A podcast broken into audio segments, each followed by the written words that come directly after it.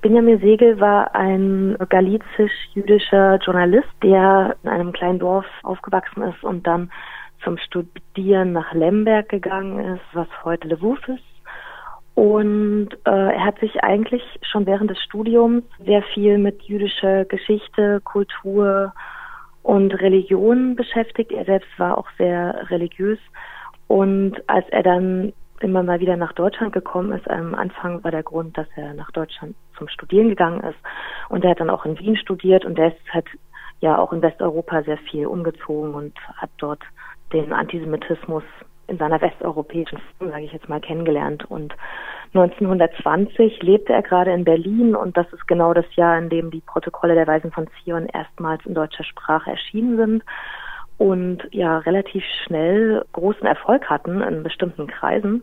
Es war ja am Anfang auch noch nicht ganz klar, ob das Dokument ein authentisches Protokoll tatsächlich ist oder nicht.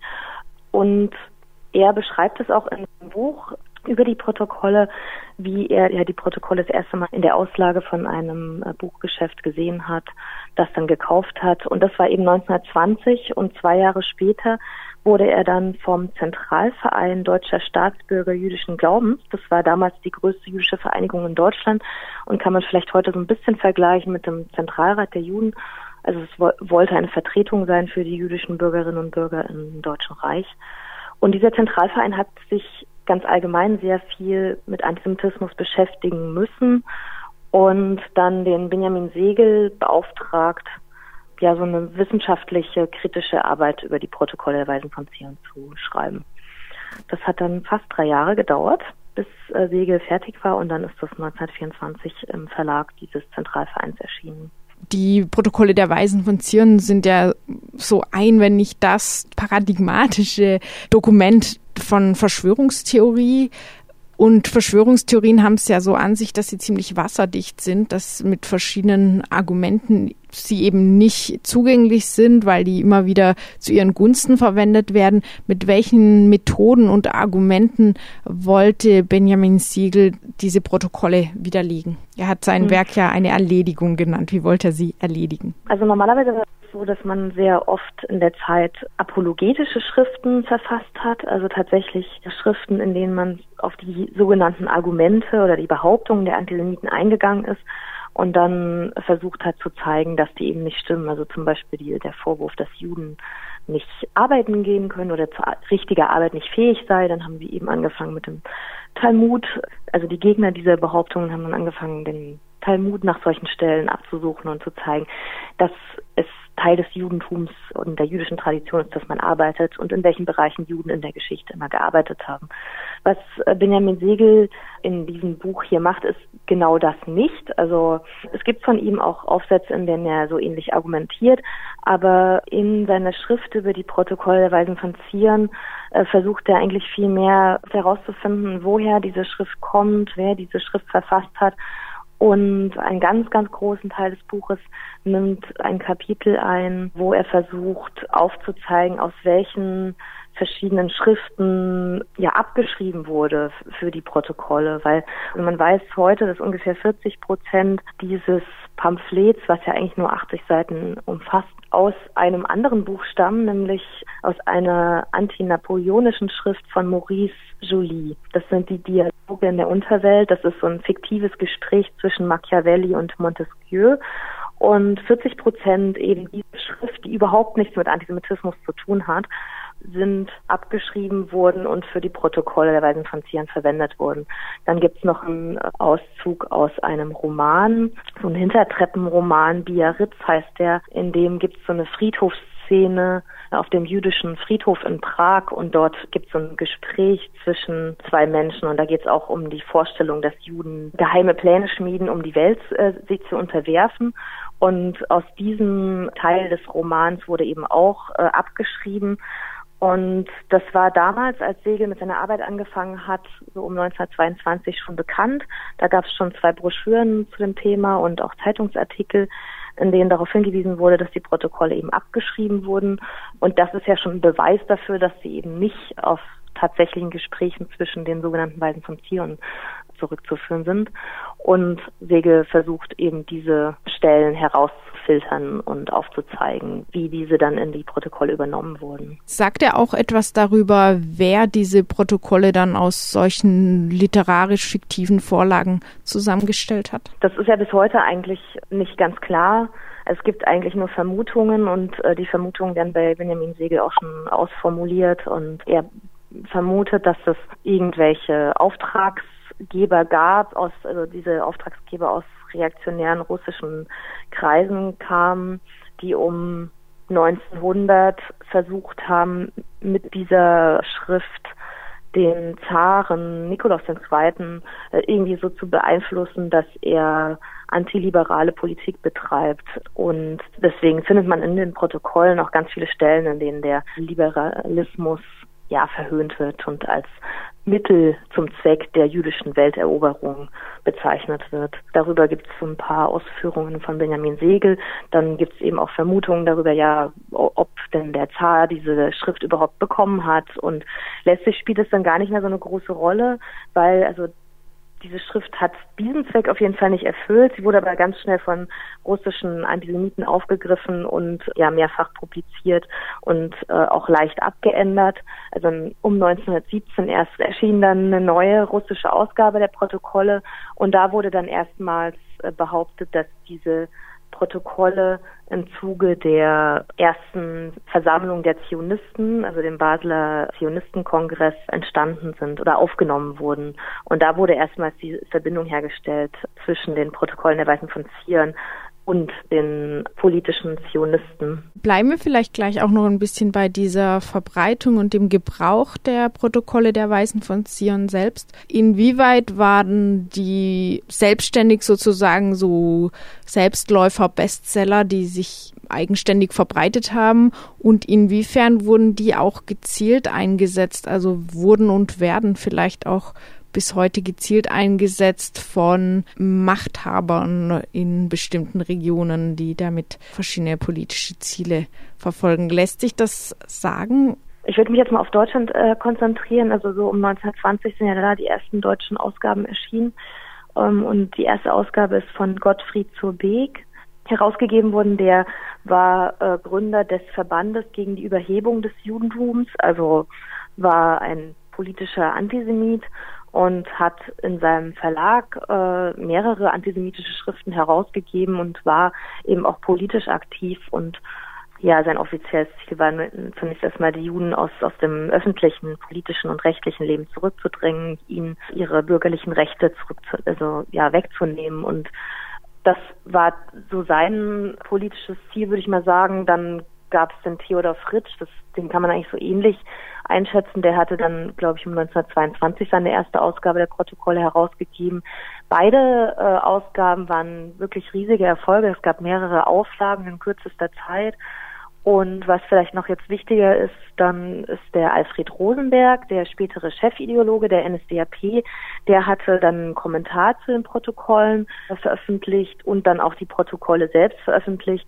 Und das ist dann eigentlich die, also die wichtigste Ausgabe, weil die dann auch im Nationalsozialismus in dem Staatsverlag ähm, mehrfach äh, wieder Neuauflagen erlebt hat. Und die Protokolle wurden dann auch im ja, von, also es wurde zur Voraussetzung erklärt, dass man in der Hitlerjugend diese Protokolle liest. Sie wurden im Schulunterricht behandelt und es gibt mehrere Aussagen äh, oder auch Bezüge erstmal von Adolf Hitler, auch in Mein Kampf wo er damit erklärt, dass es erstmal ähm, irrelevant ist, ob die Protokolle echt sind oder nicht. Auf jeden Fall ist diese jüdische Weltverschwörung äh, eine Tatsache, wie er behauptet, und er damit natürlich auch sein, seine ganzen Pläne, seinen Kampf äh, rechtfertigt. Und auch Goebbels hat sich dann nochmal zu den Protokollen während des Nationalsozialismus geäußert und gemeint, dass sie einfach enormen propagandistischen Wert hätten. Also sie wurden auf jeden Fall verwendet, weil sie so viel Anziehungskraft ausgeübt haben und sich ja für die Rechtfertigung der Politik gedient haben. Jetzt nach 1945 wurde ja dann äh, die Verbreitung der Protokolle in Deutschland und auch in vielen anderen europäischen Ländern verboten. Deswegen kursieren die da eher im Internet und Eher bei Verschwörungsideologen tauchen sie dann so in Nebensätzen auf und man kann sie dann auch runterladen und äh, da werden schon noch Bezüge hergestellt. Wichtiger sind die Protokolle jetzt allerdings in islamischen Ländern, wobei die auch schon ab den 20er Jahren dort verbreitet wurden, aber bis heute gibt es einfach extrem viele arabische Ausgaben in verschiedensten Ländern und dienen da auf jeden Fall auch äh, zur Politik, äh, ja, zu, vor allem der anti-israelischen Politik, wobei da auch äh, Israel und Juden gleichgestellt werden und Sie sind natürlich auch äh, für verschiedene Terrororganisationen wichtig, also für die Hamas und auch den IS. Und das ist eigentlich so die heutige Bedeutung, die vielleicht am relevantesten ist. Wenn man all das anschaut, hat man, kann man ja ein bisschen das Gefühl haben, äh, Segel hat völlig umsonst sich diese Mühe gemacht. Hatte er tatsächlich gar keine Wirkung? Das ist eine schwierige Frage. Natürlich kann man auf der einen Seite sagen, seine Schrift ist definitiv wirkungslos in dem Sinne gewesen, als dass er nicht damit das Ziel erreicht hat, die Protokolle zu erledigen, wie er es ja gehofft hat. Er war ja zunächst der Überzeugung, dass hätte man sofort reagiert, als die Protokolle sich um 1920 so sehr verbreitet haben, hätte man da sofort reagiert, hätte man gar nicht viel tun müssen. Und er hat ja schon wirklich sehr, sehr viel Aufwand betrieben, um diese Protokolle zu analysieren und zu kritisieren. Er hat zwar gehofft, dass er damit Erfolg hat, aber eigentlich lassen sich auch schon Stellen in dem Buch finden, wo man herauslesen kann, dass er ihm eigentlich nicht glaubt, dass er damit genau die richtigen Leute auch erreicht. Was man jetzt aus wissenschaftsgeschichtlicher Perspektive sagen kann, ist, dass sie in dem Sinne doch ja erfolgreich waren, als dass sie eine sehr starke Grundlage geboten haben, auch für spätere Auseinandersetzungen mit den Protokollen. Also eigentlich alle kritischen Bücher, die sich dann nach 1945 vor allem auf die Protokolle beziehen, beziehen sich auf Benjamin Segel. Was auch ein wichtiger Punkt jetzt ist, wo, wo Benjamin Segel mit seiner Publikation auch Erfolg hatte, war der Berner Prozess, also um 1933 bis 1937 gab es nämlich eine Anklage. Da hat die israelitische äh, Kultusgemeinde in der Schweiz versucht, äh, die Protokolle verbieten zu lassen. Und das hat dann äh, die Anklage erhoben 1933 und daraufhin hat sich dann ein Prozess entwickelt und für die Beweislegung innerhalb dieses Prozesses wurde dann auch Benjamin Segels Studie verwandt. Und dann wurde tatsächlich die Schrift für einige Jahre verboten. Dann wurde dieses Verbot aber nach ein paar Jahren wieder zurückgenommen. Ich glaube, da ging es um die Meinungsfreiheit und darum, dass man ja solche Schriften, auch wenn sie nicht der Wahrheit entsprechen, trotzdem publizieren kann. Und Insofern war es natürlich dann langfristig auch wieder nicht erfolgreich. Aber zunächst einmal hatte man Erfolg und da war Benjamin Segels Studie äh, sehr, sehr zentral. Jetzt ist im Dezember 2017 eine Neuauflage erschienen, die du herausgegeben und kommentiert hast bei Saira.